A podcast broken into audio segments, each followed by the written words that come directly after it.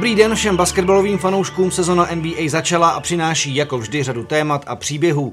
Pro českého fanouška jsou tím hlavním samozřejmě turbulentní a zatím i trošku neučesané výkony Chicago Bulls. Na výkony Bíku a Tomáše Satoranského se detailně zaměříme. LeBron James a Anthony Davis vrací lesk slavné značce LA Lakers a 20-letý slovinský supertalent Luka Dončič boří střelecké rekordy. A česká reprezentace už také ví, že cesta na olympijský turnaj do Tokia nebude vůbec snadná. O tom všem dnes budeme v Basketball Focus podcastu debatovat s Ondřejem Motelkem, autorem blogu Crunch Time. Ahoj. Ahoj. Šimonem Sedlaříkem z webu nbasket.cz. Čau, čau. A Petrem Tomáškem, rozhočím na otcovské dovolené. Ahoj. Hráčem a trenérem. Ahoj. Hráčem a trenérem a gurujem. Čau. A on mikrofonu zdraví Jiří Kalemba. Tak pojďme na to, hoši, rozjedeme se tím, že si dáme takové cvičení. Definujte nynější dojem z Chicago Bulls jedním slovem. Šimone. Chaos. Ondro. Holomajzna. Petře. Mé. Mé? Takže si to slovce mé. Takhle dělá Bík Chicago. Wow. Dobře. Eh, proč jsme takhle začali? Protože samozřejmě před sezónou jsme v tomhle podcastu pili Ody na Bulls a na rozhodnutí zařadit Satyho do Starting Five, tak po odehraném měsíci jsme z toho trošku všichni rozpačití. Co Bulls podle vás nejvíc trápí a jak to ve výsledku ovlivňuje hru samotného Tomáše? Hoši. Co se mě týče, tak podle mě Bulls hlavně chybí nějaká identita, když se koukám na jejich zápasy, tak vlastně vůbec nevím, kam jako směřujou. Když to porovnám třeba s Warriors, který jsou jako špatný, když to řeknu slušně, tak ale člověk vidí, co se snaží dosáhnout a ten, ta hra Bulls letos je opravdu takový chaos, jak říkal Šimon, že člověk netuší, co, co přijde. Vlastně tam jsou dva hráči, na který se teď poslední době dá spolehnout, a to je Zaklavin a Tomáš Satoránský, možná Wendell Carter, tam je to tak nahoru dolů. Ale jinak opravdu ty hráči hrajou hrozně pod svoje schopnosti a samozřejmě dobře víme, že trenér není nejsilnější článek hmm. toho týmu. K tomu, co samozřejmě ještě dostane, nám to tady poznamenaný, jak to má Boylen se střídáním a tak dále. Košicovi. Uh, přesně jak říká, uh, jak říká Ondra, třeba právě Wendell Carter mě zaujal hodně v tom, že to je borec, který chtěl letos udělat uh, absolutně jako, nebo absolutně, chtěl udělat průlom do NBA, v létě si studoval všechny akce z minulé sezóny, aby prostě věděl, kde udělal chybu, co udělat lépe a takhle. A když ho teďka vidíte pod košem, když dostane balon, tak on ani nepřemýšlí o tom, že by zautočil. On to vyhodí hnedka ven a je vidět, že on do toho systému kouče Boylana vůbec nepasuje a to je přitom borec, který by, to, který by tu ofenzivu klidně mohl táhnout.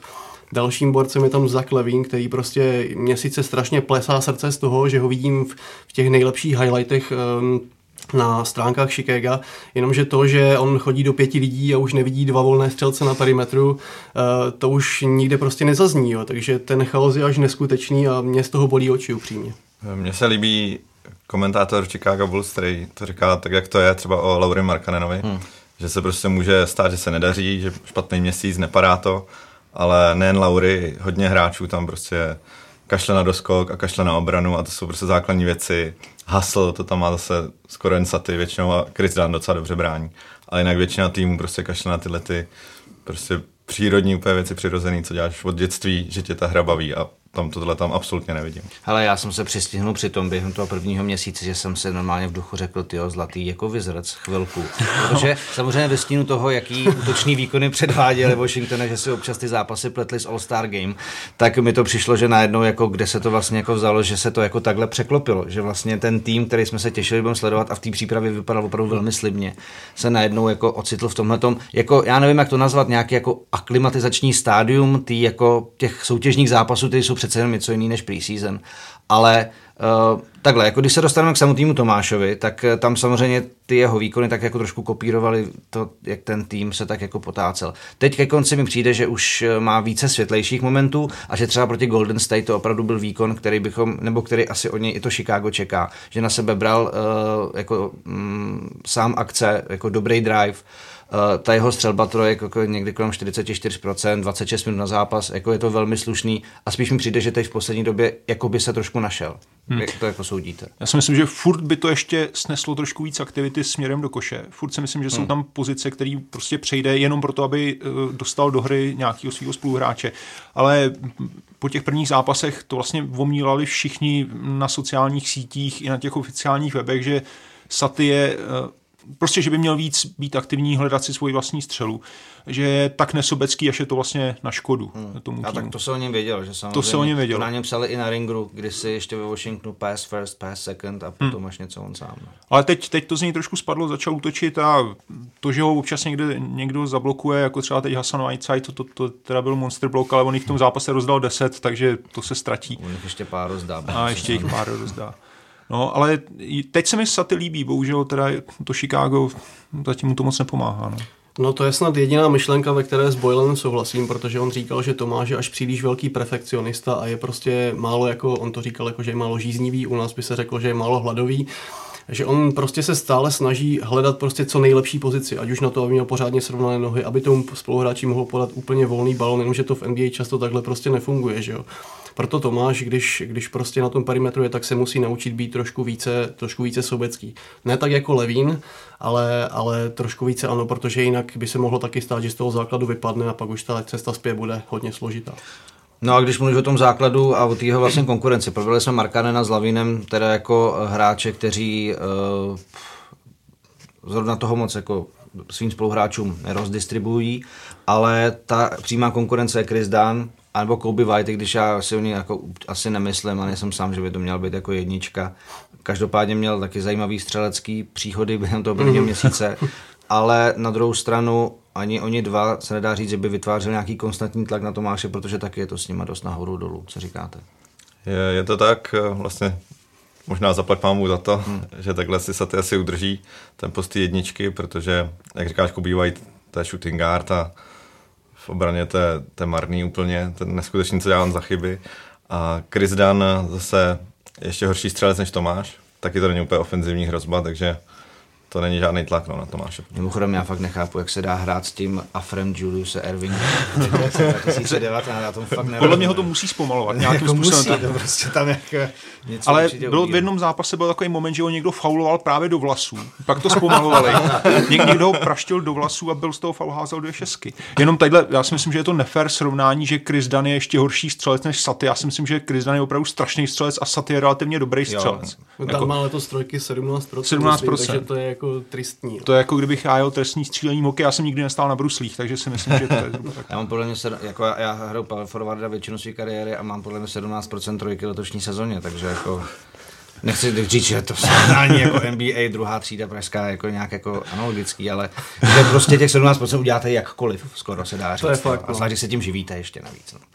Já bych chtěl říct tomhle té rotaci právě, co dělá Boylan špatně, co škodí fakt Tomášovi, no. že myslím si, že fakt v posledním zápase on má super vstupy do zápasu, jenže pak přijde 6-7 minuta a jde tam až v 6. minutě druhé čtvrtině a to prostě každý vychladne. To je nelidský takhle dlouho sedět, že? když už jsi roze, rozehraný. Přesně, mě třeba... A pak to máš špatný tu druhou čtvrtinu většinou. Jo, jenom pro mě třeba, mě třeba právě na, na to bych navázal, co říkáš, mě třeba strašně zaujalo, že tam byl jeden zápas, kdy oni vlastně Bulls byli ani plus 7 nebo plus 8 ve druhé čtvrtině měli dokonce jako, byli jako docela v laufu a Boylan přišel, vyhodil tři borce, dal tam tři úplně studené, prostě ještě z první čtvrtky někdy a samozřejmě to šlo potom dolů, že jo, protože po takové době nemůžeš hnedka jako tam začít pálit trojku za trojku úspěšnou za druhou, takže to jako mi taky hlava nebral. Přišlo mi to trošku jak někde v dorostu. Jo. No, jako když přišli na Madison Square Garden o zápas, zavedli o 18 bodů. Hmm. A to je hmm. právě věc, na kterou jsem se chtěl zeptat, jako jak, jak je vlastně možný, že v NBA je trenér nebo člověk na trenérský jako pozici, který jako takhle schematicky v podstatě bez citu jako kočíruje nebo nekočíruje zápas. Tak ono v NBA obecně to střídání je trošku schematičtější než v Evropě. Střídá se tam trošku jinak, ale já si myslím, že Boylan to dovede úplně ad absurdum. jako. A, ale zase ptát se v Chicagu, jak je možný, že někdo ještě je na svém místě. Když jsem pochopil, že fanoušci Bulls se ptají takhle už několik let, jak to, že tam jsou pořád oba dva ty manažeři. Garpax, že jo, dvojice slavná, teda neslavná spíš. Tak asi budeme to s Boylanem táhnout ještě nějakou dobu, no. No Gar za ním údajně stojí hlavně, což, což není úplně super zpráva. To není dobrá zpráva. A tak jsme zvyklí jako se dívat na ty trenéry trošičku jako s povytaženým obočím. U Scotta Brookse jsme to takhle nějak jako řešili tři roky, tak uvidíme, co... Ale najednou ve světle Boylena nevypadá Brooks zas tak špatně. špatný to není. Ale uh, já se samozřejmě vás musím zeptat na to, co jste říkali té bláznivý koncovce uh, na probovce Charlotte, protože uh, tam vlastně byl zahájili sezonu prohráli tam vlastně těsně a teď to vypadalo, že jako další taková těsná porážka.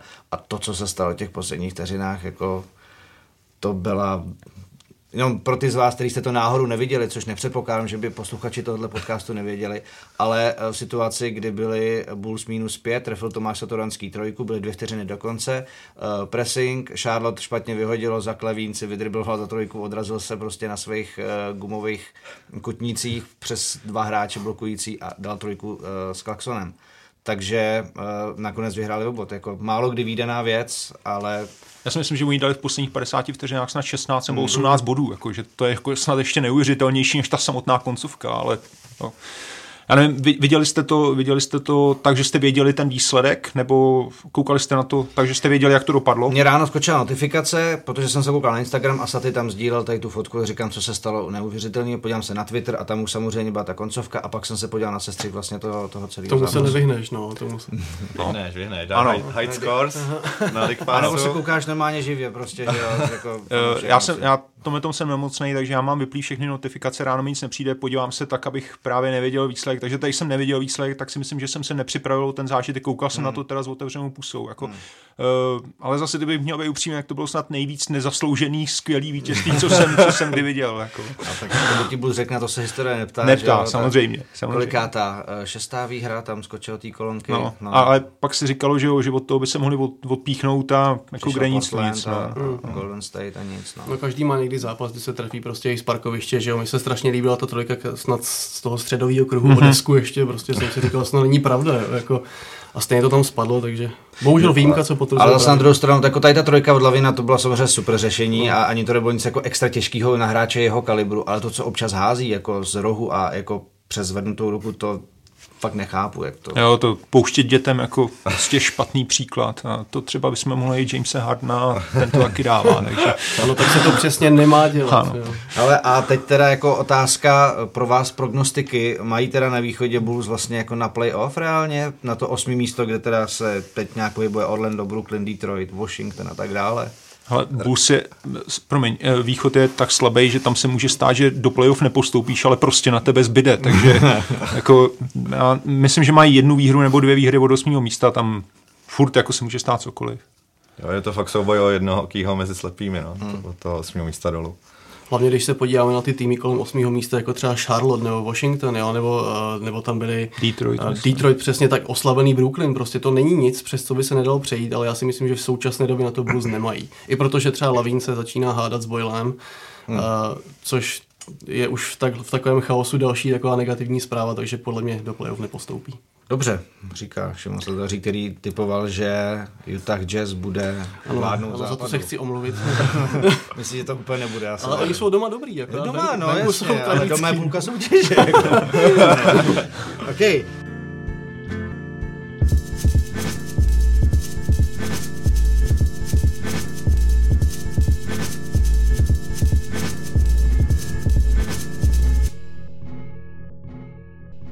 Tak, uh, Uh, pojďme na další týmy, pojďme na další týmy, protože četl jsem na Twitteru taky jeden názor, že samozřejmě jasně chápu, že se budete věnovat Bulls, ale podle mě si to tolik nezaslouží. Myslím si, že jsme jim dali adekvátní prostor na úvod.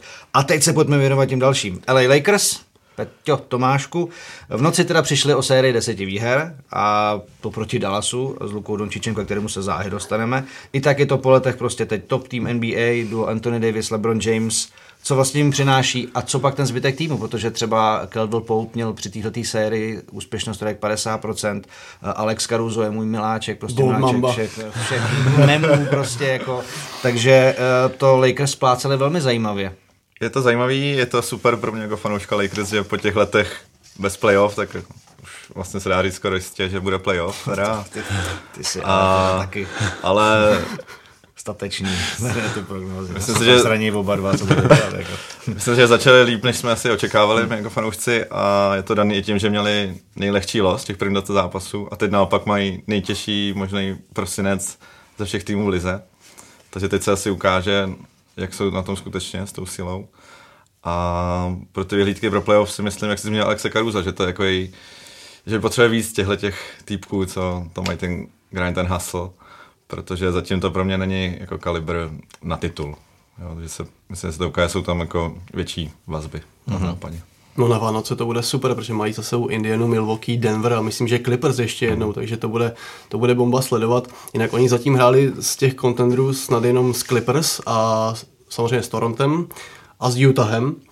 A, a mají to s nima 1-2, jo. Když, když vezmu ještě Dallas a Miami z takových těch výše postavených týmů, tak tam to mají zase 2-1, ale není to nic, co by prostě toho člověka nějakým způsobem odrovnalo. Takže jako zatím Lakers super, ale určitě bych to nepřeceňoval.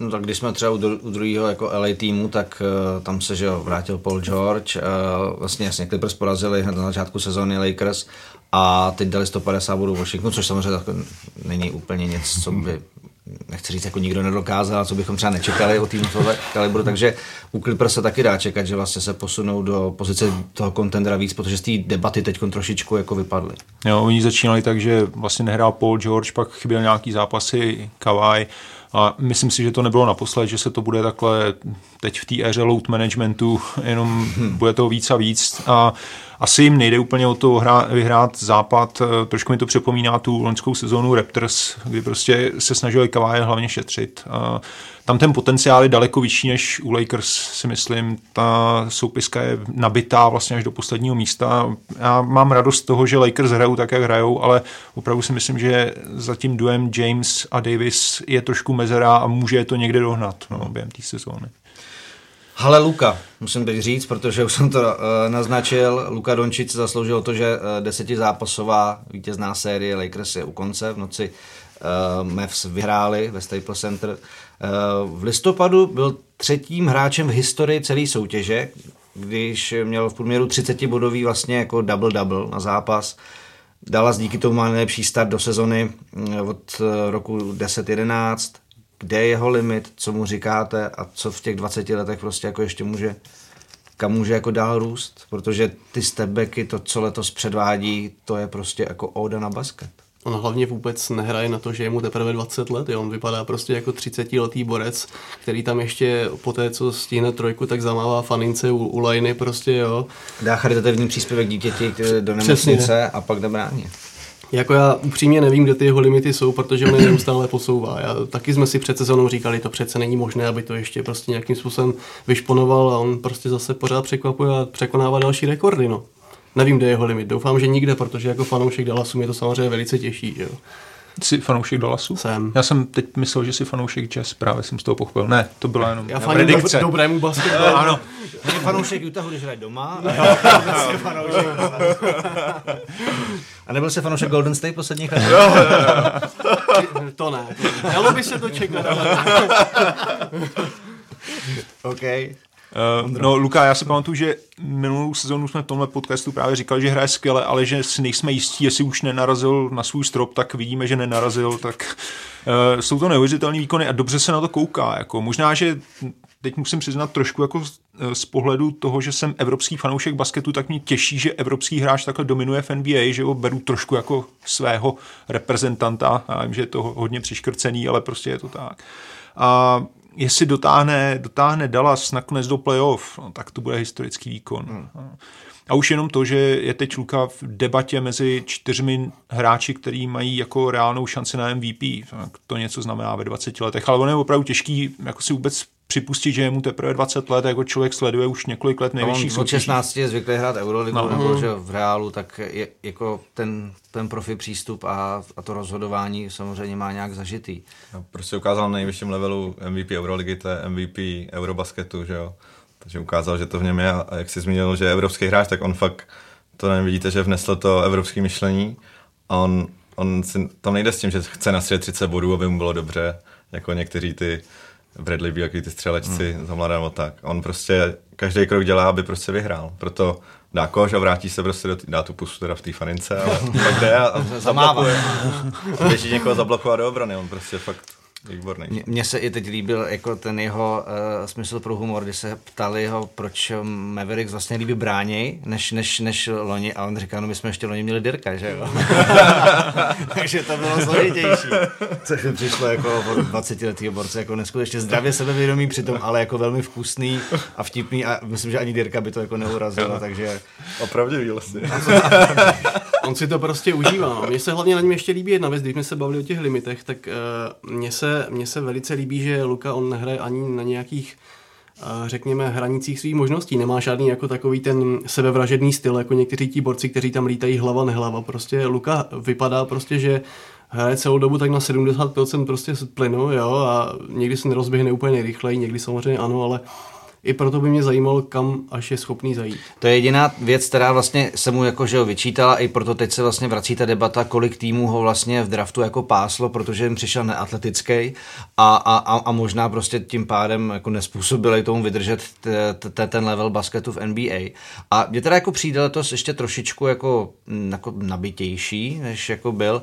A Jirka Jano tam mi to podobně říkal, že když se jako kouká na jeho tátu, který jako je docela valibuk, takže jako jediná obava u něj je vlastně, aby ta jeho tělesná konstituce se třeba za 5-6 let nějak jako nezvrtla, jako v podstatě, tak jak se možná asi je otázka jeho dispozic a asi i disciplíny, to jak to No přes léto poměrně docela dobře zhodil a nabral svalovou hmotu. Jak by, jako, když se třeba člověk koukl na jeho Instagram, tak on tam denně házel fotky, jak tam zvedá váhy a tak dále, takže asi, asi ví, co chce. Hmm. No, já myslím, že jo, já mu fandím rozhodně.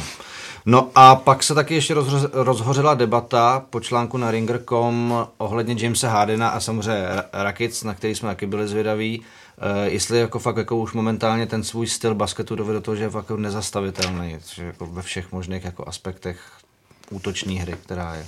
Eh, já když jsem dělal trenerský B, tak jsem musel seminární práci, která se jmenuje 3 je víc než 2. A vždycky jsem byl zastáncem střelby trojek a musím to říct, že... z basketu, že jsem... musím říct, že se na to nedá moc dívat, na to. nelíbí se mi to. Bohužel je to nebranitelný, no, ale otázka je, jestli to bude mě nějak změnit pravidla, protože jestli to nejsou kroky, tyhle ty mega stepbacky, fakt je to prostě zvláštní, no, toho Hardena.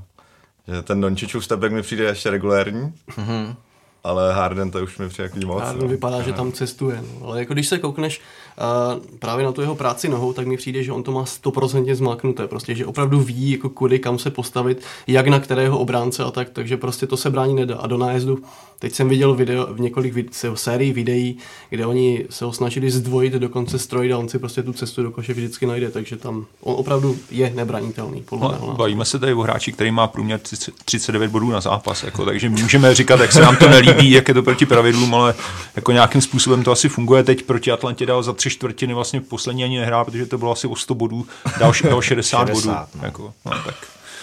A jako dělá to prostě na každodenní bázi v podstatě. To je jako já, já nevím, kdy kolikrát za sezónu má jako, jako off night, že má třeba jako, nevím, 14 bodů. Já jsem se úplně nekoukal do těch game logs, ale asi to úplně není častý. No. Ten útočný arzenál je jako neuvěřitelný kompletní a mě by zajímalo teda, jak se musí cítit hráč, prostě, který se s ním dostane do izolace a teď ví, že on na ní, hmm. před ním bude tancovat. V podstatě se s tím nedá nic udělat. Jako, jaký je to pocit jako bránit Já nevím, Jamesa jako, Hardna? Já, já vím, že ty to nevíš, no, ale... Já, nikdo z nás to asi neví. Já se jako snažím, jako, uh, protože jsem párkrát ve své kariéře byl povolený jako ten jako obranář na někoho, uh, dobrýho hráče soupeře. A je to takový to, že si to chcete zkusit, protože věříte, že přece jako furt je to ten borec masa a kostí a někdy mu to třeba otrávíte, jako Patrik Beverly dokáže otrávit spoustě mm-hmm. borcům život. Ale tohle to je podle mě fakt jako úplně musí být demotivující, frustrující na to, jako odejít jak Demar DeRozan, když do něj narazil LeBron prostě hmm. do šatny. Jako. Asi něco takového. No a co další dojmy ze západu, chlapci? Mě za začátku vypadal velice slušně Phoenix, eh, Minnesota je 10-8 a Carl Anthony Towns vlastně teď pronikl do debaty v první desítky jako early candidates na MVP, taky docela slušná sezona. Samozřejmě trápení Golden State, ústup San Antonia, to všechno jsou věci, které asi na západě vnímáme. Co z toho pro vás nějak jako ještě rezonovalo výraznějc? Utah. tak už toho necháme, ale... Dobře, jo, jo, jo. Ne, uh, u té Minnesota mě, mě zaujal, kromě, kromě uh, KAT, taky Andrew Wiggins, který má taky výbornou sezónu. Nejlepší vlastně, v kariéře. Nejlepší v kariéře a to ještě několik zápasů nehrál kvůli, kvůli umrtí v rodině. Ale eh, tam mě především zajímá taková trošku mimo basketbalová, basketbalová věc a sice, že se strašně těším a doufám, že v březnu ještě pořád Minnesota bude mít o co hrát, protože nás čeká další zápas s Philadelphia. A souboje Antonio Townse s Embiidem je vždycky super nejen na hřišti, ale i na Twitteru potom, takže... To bylo hodně, to bylo hodně jako vášnivá záležitost. Šavlovačka. Mm. Mně se líbí to KAT, že jako zlepšil tu svou hru tím, že zařadil právě střelbu trojek daleko víc. Stříc na ten tři, čtyři pokusy možná na zápas, možná víc ještě. A to se mi líbí, že ten hráč prostě celý léto jde do, do haly a přidá se takhle prostě věc do arzenálu. To se mi strašně líbí. Hm, jak si říkal o tom Phoenixu, ty samozřejmě začali dobře, Aaron Baines hrál neuvěřitelně, nikdo asi netušil, že vůbec tady to dovede předvádět, ale myslím si, že tam dojedou na to, že ten západ je extrémně silný, že nakonec to asi na playoff nebude, ale otázka je, jestli vůbec jako by to brali, jo. tam asi ten cíl pro tu sezónu byl jiný. Eh, mně se líbí Denver, nebo respektive líbí. Denver je druhý západní konference, já jsem předtím říkal, že si myslím, že budou nejlepším týmem eh, základní části NBA protože mají ne, podle mě nejširší, nejkvalitnější soupisku vůbec. Ale přitom toho, toho druhého místa dokázali, ačkoliv Nikola Jokic hraje asi svoji nejhorší sezónu. On vlastně v těch předchozích letech vždycky jako vypadal jako takový vysoký neatletický knedlíček, ale s velkým basketbalovým IQ. A teď v těch zápasech letos zatím vypadá prostě jako velký neatletický knedlik, bez toho IQ. Bez toho IQ, no. což je horší. No, ale, ale přesto jsou druhý, jako tam je vidět opravdu, že jsou skvěle koučovaný a že mají opravdu širokou soupisku. A je fakt, že Jokic dokáže pořád rozhodovat aspoň ty koncovky. On už tam má letos, já nevím, dva nebo tři vítězné koše v posledních sekundách. Což... Jo, ale teď třeba má šňůru tří zápasů, kdy nedal ani dvouciferný počet bodů. Mm. Jako od něj se čekají prostě nějaký body. No. Většinou spíš double-double, no, nějaký takový. Minimálně. Jako, takový příjemný. No a ještě takovýhle dojmy z východu, eh, kde samozřejmě vládne Milwaukee s nejlepším útokem, 119 bodů na zápas, By the way, Wizards mají 118, přes 118 bodů na zápas, hned jsou jako za nima. Eh, Toronto úplně neodpadlo, tak jak jsme asi čekali, nebo jak eh, ty prognózy vypadaly. A pak eh, samozřejmě to trio Boston, Philly a taky Miami, který se tam drží a vypadá jako velmi sympaticky. Tak co z tohohle pro vás? Miami je pro mě asi největší překvapení. A neskutečně by si Petra Riley jako Ledemon, že zase se staví fakt docela kon- konkurenceschopný tým. A mají tam že nedraftovaného hráče, který hraje v základu, hraje výborně Kendrick Nunn, Tyler Hero, prostě jsou takový neznámý jména a prostě tom jsou to super hráči, no, kde, kde je zase objevili. Jo. Tyler. Tyler Hero je neznámý jméno, ale je hrozně cool, jako Tyler Hero, to je... A konečně to vypadá, že Jimmy Butler našel místo, které by mu mohlo sedět, protože on je opravdu jako superstar. Já třeba dodnes nechápu, proč ho uh, Bulls spustili ještě do Minnesota ještě s prvokolovým draftem prostě za relativně neodpovídající protihodnotu, protože on opravdu ta hvězda je.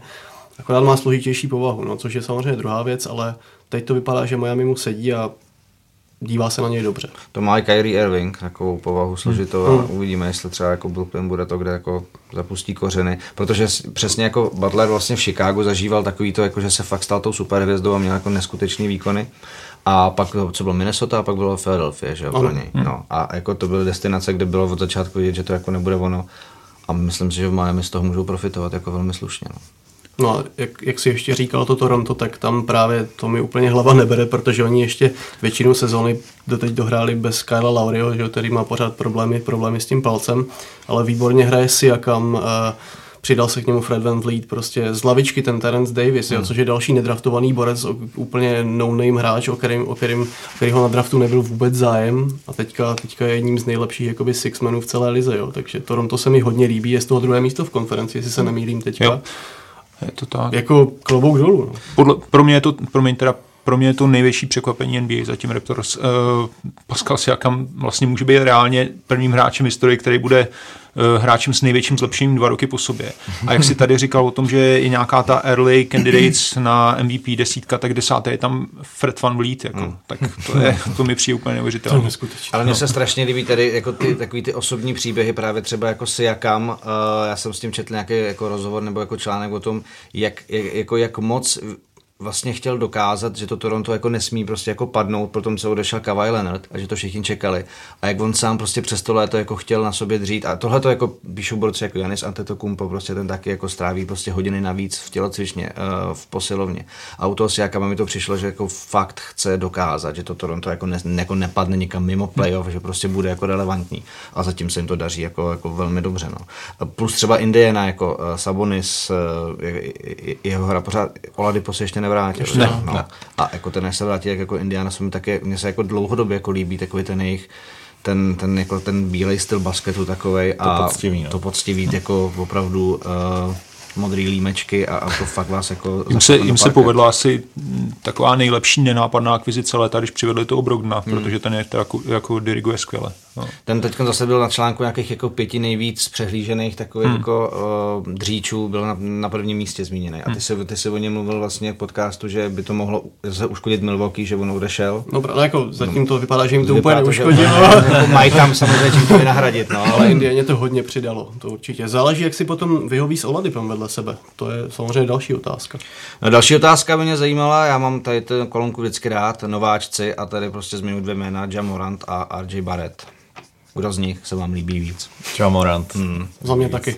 Hm, taky. Akorát mám trošku strach, jestli to není budoucí uh, Derrick Rose. Jako. On hraje takovým stylem, že opravdu to tělo Dřív nebo později. No, odrovná. Hmm. odrovná. Ale jako na svůj věk nesmírně vyspělý, co se týče i do koncovek, prostě opravdu ví, co má dělat na tom hřišti. Jo. A strašně dobře se na ně, na ně dívá, jako, což je samozřejmě další věc, Právě. úplně nepodstatná, ale Ty koncovky u nováčka, to je jako věc, která u, jako upoutá pozornost. Si myslím, že v top 5 v NBA mezi hráči, kteří dávají ve čtvrtí čtvrtě je nejvíc bodů, takže Hmm. to o něčem svědčí. Jako, že... On vypadá, že se úplně netrápí tím, že celému Memphisu se úplně nedaří, naopak Beret se podle mě strašně svezl s celým Enix, prostě kteří hrajou tušku už nevím kolikátý rok po sobě. A on sice tu tušku úplně nehraje, ale rozhodně má ten potenciál větší. No a poslední věc, Carmelo je zpátky. Podepsal ho Portland, je to pro NBA dobře? Co, co vlastně, co jeho hra ještě přináší soutěži? Je to určitě dobře, protože zase není tak starý, aby byl v důchodu. A je to, je to prostě najednou máte o tým navíc co sledovat, protože prostě Portland to docela i potřeboval, takovou nějakou spruhu. A vypadá to, že díky tomu, že hraje dvakrát s Chicagem, že se do toho Carmelo dostal. takže, takže jako mě, mě baví mě to sledovat a uh, už měli zápasy, že třeba nevystřelil ani trojku a vrátil se do toho svého růžku tam někde kousek od písmen a docela tam je přejíždí ty obránce no, po lejně, takže I Saty ho přejel takhle. Jednou. No hlavně je skvělé, že nemluvil jenom do větru, opravdu přišel výborně nachystaný, jo, že teďka ty poslední tři zápasy mu vyšly úplně na jedničku a opravdu chce v té NBA dál být. I když, i když o něj dlouho nebyl zájem, tak ukazuje, že na ní prostě pořád má. A Podle mě tam jeho motivace musí být neuvěřitelná, jako po tom, co rok o něm všichni mluvili, jak už tam nepatří a přitom on je budoucí člen síně slávy, tak dokázat všem, že teda opravdu ještě na to má. Teď říkal, že to rozhodně není jeho rozlučková sezóna ještě, tak uvidíme, co předvede. No. Tak jako já myslím, jestli bude pokračovat v tom právě, co v těch posledních zápasech jako nastavil, tak jakože spousta týmů bude uh, si vědoma toho, že ještě může jako jim něco přinést a, a víte, jak pak ty filozofie jsou, potřebuje to nějaký jako veterána a někoho, kdo umí jako takhle jako střílet a, a, vlastně um, má tyhle schopnosti, tak to se ještě určitě může hodit. A samozřejmě štěstí přeje připraveným, protože Portland má obrovské problémy pod košem, že ho teďka dokonce už skončil Gasol u nich, Collins je mimo, uh, Nurkic dlouhodobě je taky no. mimo, takže prostě pomohlo mu i tohle, ale buďme za to rádi.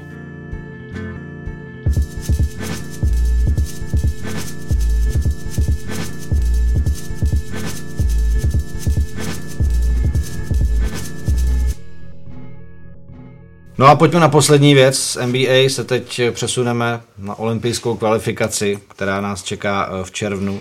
Co si budeme nalhávat? eh, Pro český basketbal šance na Tokio dost výrazně poklesly.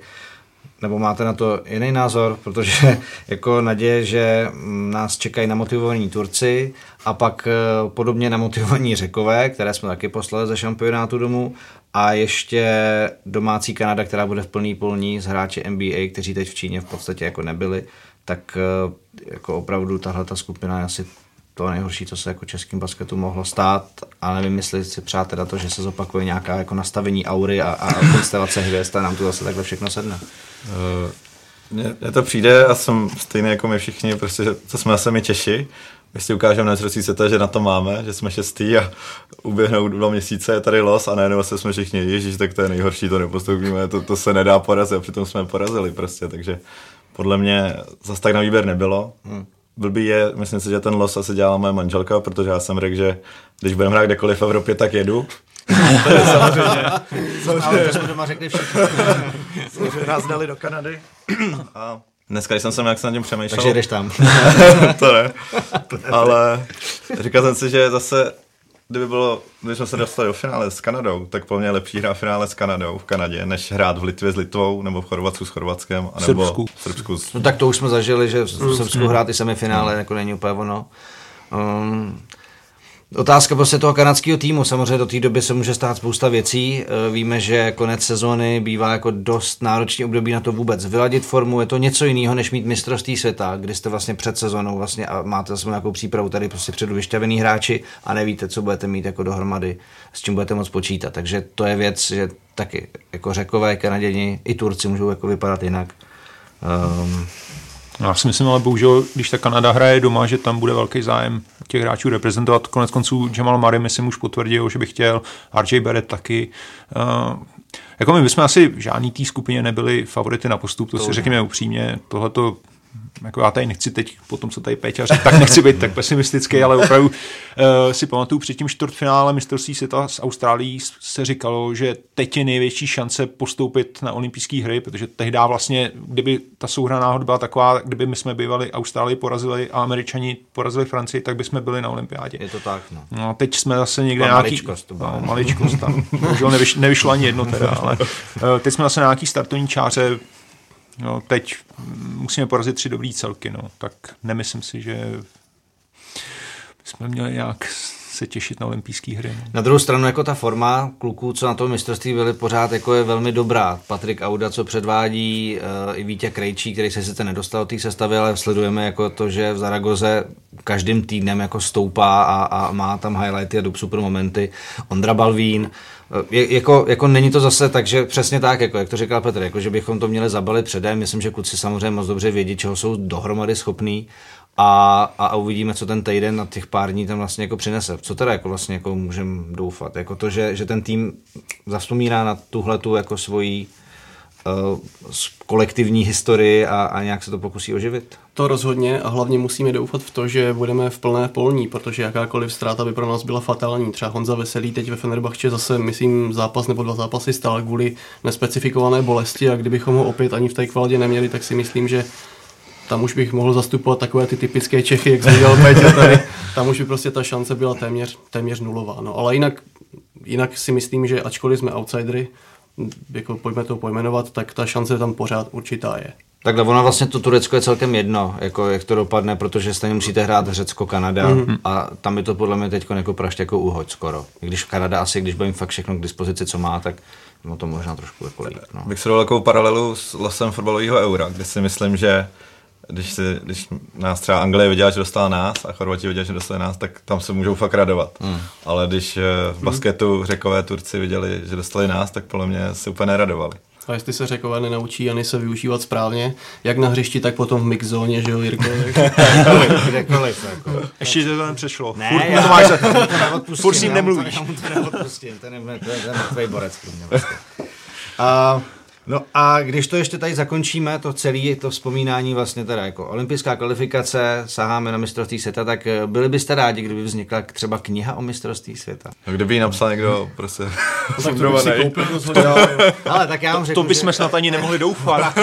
já vám řeknu, že jedna taková vzniká momentálně taková kampaň, abych jako neříkal, kde tak, když navstíte mu Instagramový profil, tak tam je odkaz na tu kampaň a když se tam vyberou dokonce eh, vlastně eh, do vánočních svátků jako prostředky, tak to můžete koupit jako vánoční dárek svým blízkým, takže kniha šestí na světě se jmenuje. Takže vzniká, takže jsem vám si udělal radost. Před Výborný. Výborný. Překvapil se nás. Já jsem, já jsem si to myslel. Vánoce přišly dřív. no, jsou tam dárky od českého basketbalu, takže jako myslím si, že to je jako, jako příjemný spojení na Vánoce. Jsem to takhle chtěl nenásilně jenom říct na závěr. Jirko, take my money. I will, I will. Dobře, přátelé, uh, Tohle to je z aktuálního Basketball Focus podcastu úplně všechno. Ondro, Šimone, Petře, díky za vaše postřehy, komentáře a také díky vám posluchačům a připomínám, že nás najdete na obvyklých adresách webu čtsport.cz, na Spotify, YouTube, Soundcloudu a dalších podcastových aplikacích. Mějte se hezky a u dalšího basketbalového nebo jiného podcastu u nás na ČT Sport zase naslyšenou.